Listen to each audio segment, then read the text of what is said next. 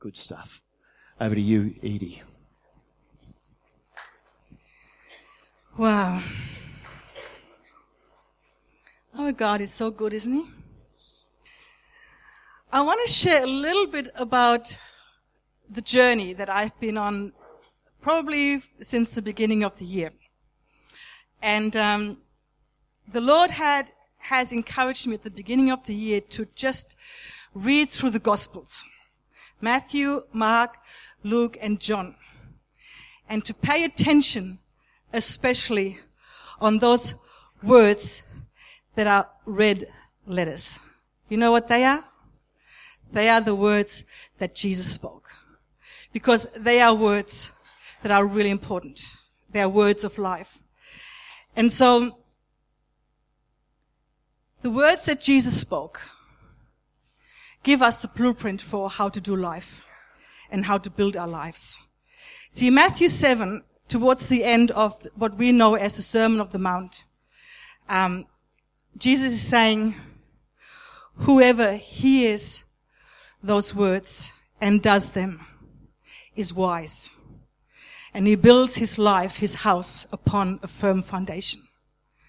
But if we don't do them, then when life happens, and life happens to all of us, and sometimes God throws us some curveballs. No, not God. Life throws some curveballs. Sorry. God doesn't do that. Um, when life happens and we feel ourselves challenged and maybe even discouraged and disappointed, we don't do what Jesus says, then we won't build our lives on a solid foundation and everything will crumble. That's what Jesus said. Okay. So Jesus spoke those words at the end of this, what we know as the Sermon of the Mount, but I believe, and, and God has challenged me that we need to take heed of whatever He says in the Word, in those four Gospels. If we do that, then we will have a strong foundation and we will have the life that He's promised us. See, every word from the mouth of Jesus is a word for us to live by and build our lives on. Because John 1.14 says that He is the Word made flesh. And the living, uh, sorry, the Passion Translation says that the living expression became a man and lived among us. And if you missed Ben's preach from a couple of weeks ago, I encourage you, go on Facebook or go on SoundCloud or on our app and you can listen to that again because Ben put it really in a great perspective of the difference between um, Jesus, the Son of Man, and Jesus, the Son of God. Because he was human and he is human. And he came and lived among us. So the last couple of weeks, I've been stuck on a, on, on one word. It's actually probably more than, than a couple of weeks. It's probably more like a couple of months. I heard this word in songs. I read it in books. I read it in the Gospels. And I heard, I heard as a whisper from heaven to me personally. And that is the word abide. Abide. God says you must learn to abide in me. We must learn to abide in Him. And in the Gospel of John, I want us to turn there the Gospel of John, chapter 15. In the first few verses, that word abide is mentioned 11 times by Jesus. Now, if Jesus says something 11 times, it must be important. And so turn with me to John chapter 15. And I read from verse 4. And this is what Jesus says. Abide in me, and I in you. As the branch cannot bear fruit of itself unless it abides in the vine, neither can you unless you abide in me. I am the vine, you are the branches. He who abides in me and I in him bears much fruit, for without me you can do nothing. If anyone does not abide in me, he is cast out as a branch and is withered. And they gather them and throw them into the fire and they are burned. If you abide in me and my words abide in you, You will ask what you desire and it shall be done for you. By this my Father is glorified, that you bear much fruit, so that you will be my disciples. As the Father loved me, I also have loved you. Abide in my love. If you keep my commandments, you will abide in my love, just as I have kept my Father's commandments and abide in his love. These things I have spoken to you, that my joy may remain in you, and that your joy may be full. This is my commandment, that you love one another as I have loved you. Greater love has no one than this, than to lay down one's life for his friends. You are my friends if you do whatever I command you. No longer do I call you servants, for a servant does not know what his master is doing. But I have called you friends. For all things that I have heard from my Father I have made known to you. You did not choose me, but I chose you. And I have appointed you that you should go and bear fruit, and that your fruit should remain, that whatever you ask the Father in my name, he may give you. These things I command you, that you love one another. How powerful are these words? How powerful are these words? We must learn to abide. Verse 4. Jesus says, Abide in me and I in you. As the branch cannot bear fruit of itself unless it abides in the vine, neither can you unless you abide in me. I am the vine, you are the branches. He who abides in me and I in him bears much fruit. For without me, you can do nothing. See, we cannot create God's fruitfulness. Perfect fruit comes from the perfect one. We sang it. You are perfect in all of your ways. He is perfect. God is the only one perfect. Our desire must be that we would enter his heart and that we would enter his love until fruit appears. When we enter into the heart of God, if, when we abide in the love of God, that's when we will bear fruit. It's backward to try to love Him for the sake of fruit. That doesn't work. We love Him first and then the fruit will appear. That's why it says abide. Um, Maddie, can we put the definition of abide up? This is the word abide. The Greek word is meno. It's a primary verb. It means to stay in a given place, a state, relationship, or expectancy. It means abide, continue, remain, dwell, endure, be present, stand, and tarry. That is what Jesus was saying. That we are to stay, we, should, we are to abide in relationship with Him at all times.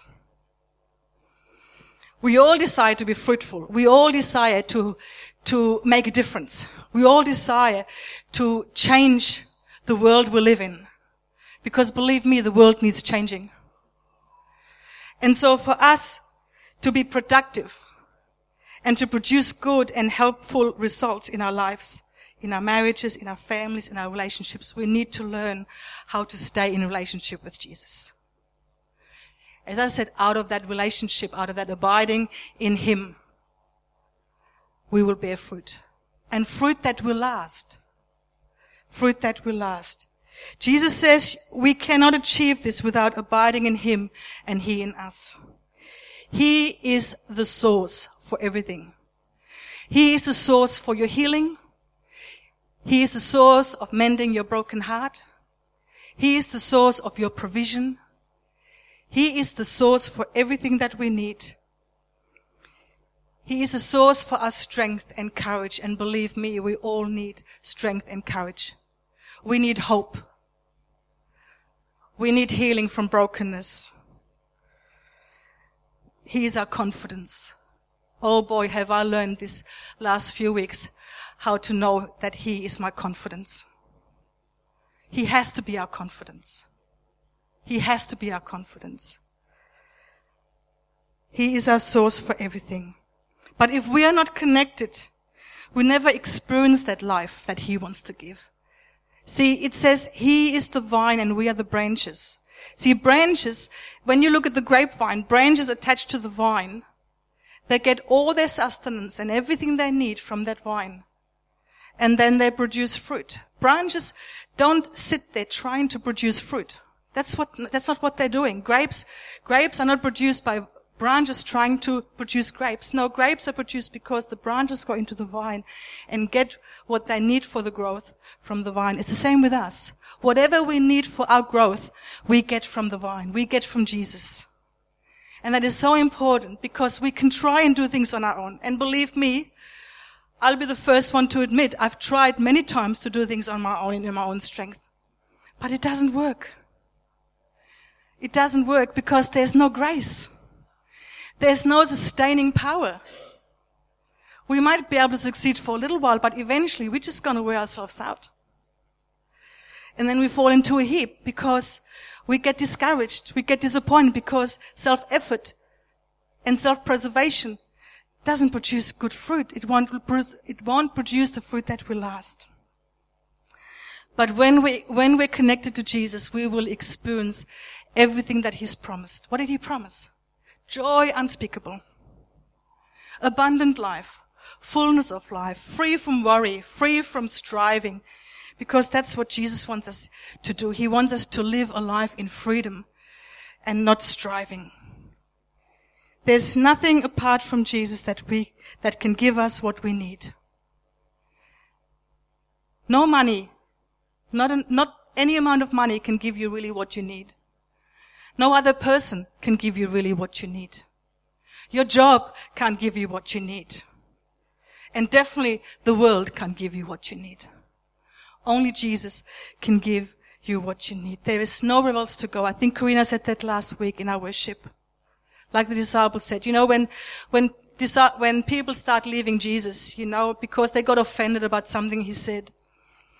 And he turned to the disciples and says, will you go as well? And Peter says, Lord, where else can we go? You are the one that has eternal life. And that has to be our position. That has to be our answer to everything that only Jesus speaks and has the words and the ways of eternal life. So we need to learn to abide in Him. Let's have a look at verse 7. This is so powerful and I had a real revelation on that this week. He said, if you abide in me and my words abide in you, you will ask what you desire and it shall be done for you. His words need to abide in us. That word, words, in the Greek says rhema. It's a rhema word. It's not the logos word. It's not the written word. It's the spoken word of God.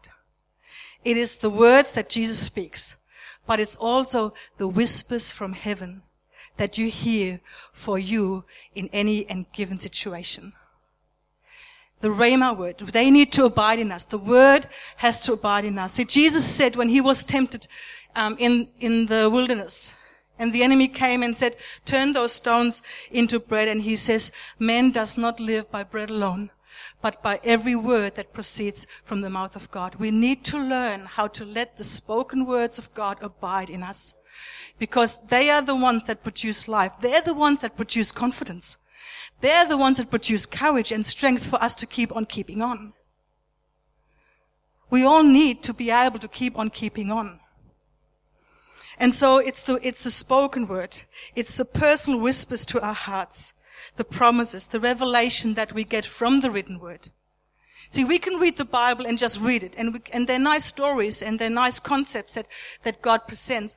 But until God breathes on them revelation, and then they become personal, that is the Rhema word, and that is the word that God wants us to live by. They never contradict the Logos, the written word, but they will put life to it.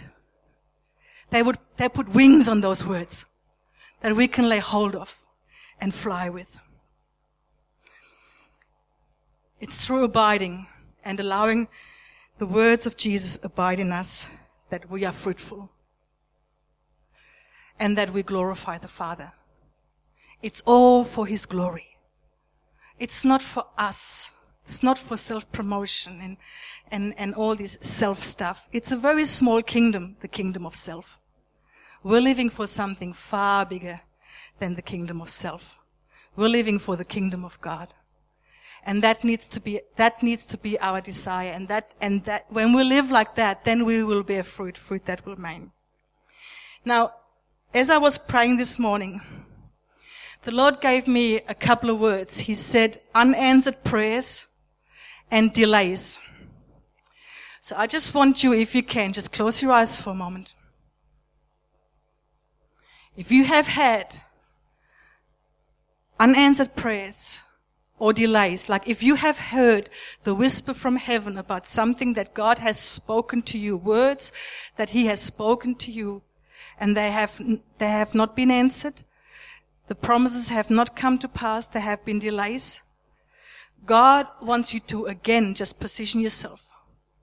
Just lay hold of, just lay hold of the words that He has spoken to you very personally in the secret place that no one knows about. Let those words abide in you. Don't let them go. Don't let them fly away. So Father, I just want to pray even right now, Lord God, for unanswered prayers. Lord, for in the delays, that we would allow those words who are life because you've spoken them, that those words, Lord God, would abide in us that we again would just lay hold of them. Let them dwell in us. Let, let the word of God dwell in us richly. And in the waiting, in the waiting, Lord, give us courage. In the waiting, Lord God, give us strength to endure, to persevere,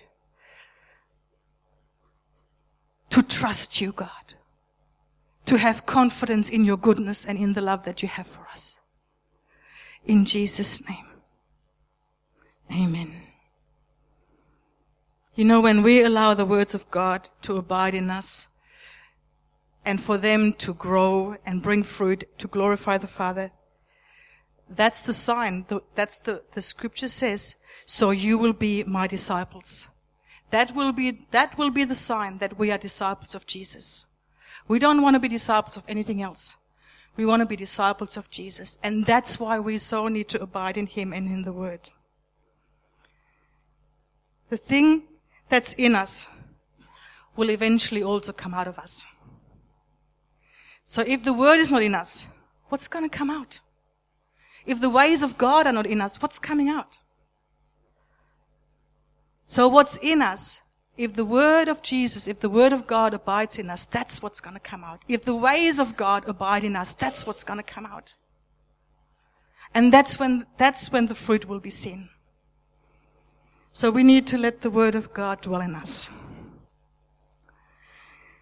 Have a look at verse 9, 9 and 10.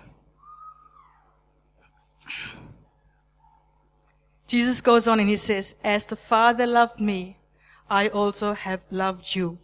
Abide in my love. If you keep my commandments, you will abide in my love, just as I have kept my Father's commandments and abide in his love. Wow. Abiding in the love of God, it's the safest place on earth. It's been my stronghold. It's been my hideout. It's been my safe place. Because where else can you go again? You gotta abide in the love of God. Abide in my love. There's no fear in love. There's no anxiety in love. There's no stress in love. When you really abide in the love of God, you've got nothing to fear. Absolutely nothing to fear. Everything might go crazy around you, but you stand strong. Abide to stand, abide, enduring. And in the love of God, we can do that very, very safely. Very safely. It's the safest place. I read a book many, many years ago called The Place of Immunity. The place of immunity. In the love of God, we are immune to anything and everything. And we've got to find ourselves in that. We have to abide in that. And a sign that we're abiding in the love of God is the way that we keep His commandments. That we actually do what He says to do. that we trust and obey. Commandments are not suggestions. Commandments are not options. The meaning for commandment in the Greek is entole, and it means an authoritative prescription. It's a precept, an authoritative prescription. It's not an option. It's not a suggestion. We need to keep his commandments. Abiding in his love and keeping his commandments result in joy. That's what Jesus said. Verse 11, these things I have spoken to you that my joy may remain in you and that your joy may be full, full. That's how we get joy. I don't know about you. Sometimes you think, oh, I have to obey. I have to do this. I have to do that. You know, yesterday morning I woke up and I thought, oh, it's the last thing I want to do is go out at you know, at seven o'clock or six thirty. I actually left home. It's the last thing I want to do. But guess what? I've made a promise that I was going to be there. So I had no option. I had to obey. Because when you say do something, then integrity has it that you do it. Okay, and so I did, and I had the best morning. I had a fantastic morning, you know, and that's often what happens. Because joy comes. Joy comes when we obey God's commandments. They are not chores. They are not, God is not mean. God is not a mean God that He gives us these things to do because to make life difficult for us. Not at all. There, so that the joy of Jesus will reside in us. And we can live a, joy, a joyful life because joy is our strength. The joy of the Lord inside of us is our strength. So this is what we, that's what we need to lay hold of. Keeping the Father's commandments was Jesus' first priority. He did nothing that he didn't see the Father do. He said nothing that he didn't hear the Father say. That's a challenge. I'm not doing too good with that. But that's what Jesus did. And if he can do it, we can do it. Because he will empower us to do it by the Spirit of God that is inside of us. Okay, let's read the rest of this, of that verse, of that um, paragraph again. Reading from verse 12. This is my commandment. So this is my authoritative prescription that you love one another as I have loved you. Greater love has no one than this, than to lay down one's life for his friends. You are my friends if you do whatever I command you. No longer do I call you servants, for a servant does not know what his fast, his master is doing. But I have called you friends, for all things that I have heard from my Father I have made known to you. You did not choose me, but I chose you and appointed you that you should go and bear fruit and that your fruit should remain, that whatever you ask the Father in my name, he may give you. These things I command you, that you love one another. I don't think there is a greater commandment of Jesus that will bring more joy to us than to love one another. It's not a puny kind of lovey-dovey love. It is a strong, powerful love. The word that Jesus uses there is the word agape. It's an unconditional love. It's not a falling into love and falling out of love and all this, you know, romanticized love that Hollywood portrays these days. No, this is a love that it goes way beyond even friendship. It goes even way beyond the love that a husband and, and a wife have. It's the love of God, an unconditional love that is strong and powerful. And that's what Jesus commands us to love with. It's the love of God in us that comes out. That's why Jesus said, abide in my love. Because without that love, we can't love. We can't love. I would find very difficult to love some people in my world if I wouldn't have that love inside of me. But God, God is so gracious and He is so awesome that he, he teaches us to do that. He teaches us to love. He's not expecting us to be there right here, right now, but he's expecting us to grow in that and to mature in that. And yes, sometimes we're still going to behave immaturely, and I do sometimes. Quite often, actually. But God is gracious, and He knows that I desire to abide in that love, so that love, so that that kind of love will come out. I want to read to you the kind of love that God wants us to love with. And it's a real challenge. I'm going to read it from the message. Now, I read it from the message because it just puts it into today's language.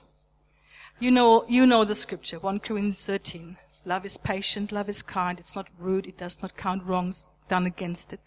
It's not boastful. Let me read it from the message. Love never gives up. Love cares more for others than for self. Love doesn't want what it doesn't have. Love doesn't strut, doesn't have a swelled head, doesn't force itself on others, isn't always me first, doesn't fly off the handle. Hello?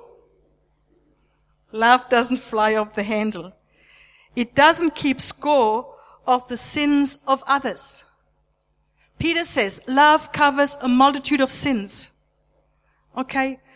We all offend people at times. We all hurt people at times. We all, we all actually not living up to people's expectations sometimes. But you know what? It doesn't count those sing, thing, sins of others. It doesn't keep score of them. Okay, love doesn't revel in others' grovel. Takes pleasure in the flowering of truth. Love puts up with anything, trusts God always, always looks for the best, never looks back, but keeps going to the end. Can I say to you, love never gives up. And love always looks for the best in others. I've said it many times over the years. It doesn't take the gift of discernment to find faults in one another. Usually we can pick the faults fairly quickly, quite easily, when we get to know each other a little bit better. And it's very easy to pick the faults. But that's not how God does it, does he? Love covers a multitude of sins. It doesn't count wrongs done against it. It believes the best. Love believes the best in one another. And when we, when we abide in love, and Malcolm just yelled out 2 Corinthians 5:16, I just tell you what that is. It says that we no longer regard each other according to the flesh, but we look for the spirit inside of that person because the same spirit, the spirit of Jesus, is in each and every one of us. And so that's what we've got to look. We've got to look for the Jesus inside of us. No longer regard each other as how we act in the flesh. We all have flesh. Okay, but we need to look at the Spirit of God that is inside of us. And we need to believe the best of one another. Because otherwise, you're going to live a very lonely existence. You're going to be very lonely. Because it's very easy, as I said, to find faults. And say, oh, well, that person doesn't, doesn't do this, that person doesn't do that. But we need to abide in Jesus. We need to let His words abide in us. We need to abide in love. So that we can truly live a fruitful life, a joyful life, and a powerful life in incredible relationships that often are the people that God puts in our path. God puts us together. So that sometimes iron sharpening iron, but also that we can actually, the life that we do together and the love that we have one another actually can sustain us. Because we all need others in our lives to encourage us and to strengthen us. So we abide in Jesus first. He is our source. Let His words abide in you. Be confident that whatever he says, he will do. He has the answer to every of your problem. He is the answer to every of your problem. Okay? Because he is, he is God. And it says when we abide in him and when we obey his commandments, we can ask whatever we want. Never give up asking. Never, never give up seeking. Never give up believing that what God has said he will do. And so I want to encourage us today that through all of this, through all of this, the most important part is that when we do what Jesus says, we are his disciples so that the world will know. It's for the sake of the world. It's not even for your sake. It's not even for the church's sake that we love one another and abide in, in his love. Now, it's that the world will know. For the sake of the world. The world is looking at the Christians at the moment. The world is looking how authentic, how real are these guys? If we chop each other's head off, if we yell at each other and get angry with each other, that doesn't show the world anything different than what they do. We have to be different. And for us to be different means that we, we are disciples of Jesus and disciples of Jesus abide in Him. Disciples of Jesus obey His commandments. Disciples of Jesus love one another. Let's pray. If you want to, you want to put your hand on your heart I always love doing that because it just makes me feel like God wants to touch my heart and, and just bring some adjustment, some alignment, some change, maybe.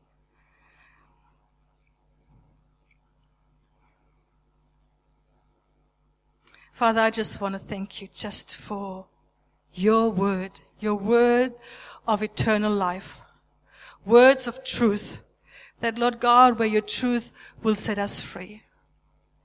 Jesus, I thank you today, Lord God, that you don't make it hard. You don't make it difficult for us to follow what you say, for us to believe what you say, for us to trust in you that what you say you will do, God. So I pray for each and every one of us here today, Lord God, that you would help us to learn more and more to abide to abide in you, to abide in your love, and to let your words abide in us, so that we will live by your words more than anything else in this world. That you in that make us fruitful. You in that will make us true disciples that will go out and change the world. We can change the world. We can change the world. It takes only one person, Lord God. It takes a small group of people, Lord God, and we can change the way the world goes. But we need to abide in you. We need to let us desiring your heart and your love to bring forth the fruit in our lives. So Father, I pray for this community, Lord God. I pray for this house, Lord God, that we would truly be a community that would know how to love one another, to love you, and to love the world the way that you love the world. And again, Father, I just pray for every person that finds it difficult to have this relationship, this connection with you, Lord God. That today would be the first day of the rest of their lives where they will connect with the love of God, where they will connect with the love of the Father and to say, yes, I want to live I want to live in that relationship. I want to I want to stand in that relationship. I want to abide in that relationship because it's a safe place. It's the safest place in the world is to abide in you. To stay in your presence, to stay connected to the source of eternal life. Joy, peace, and pleasure. And I thank you for this in Jesus' name. Amen. Amen. Listen, if you want to, if you want prayer for anything, and if you wanna, if you just want to connect with that love that I was speaking of, if you're not connected to, if you're not connected to the love of God, if you're not connected to the life that Jesus wants to give, I'll be very happy to pray with you. And even if you've been maybe wandering away and you want to reconnect, you know, come and talk to us. Come and let us pray with you because Jesus' heart is so much for you to be in connection, to be in relationship with you because he loves you so very much. Anyway, the, the billy is on. We have coffee and tea and goodies. But you know what? Let me command you. Love one another.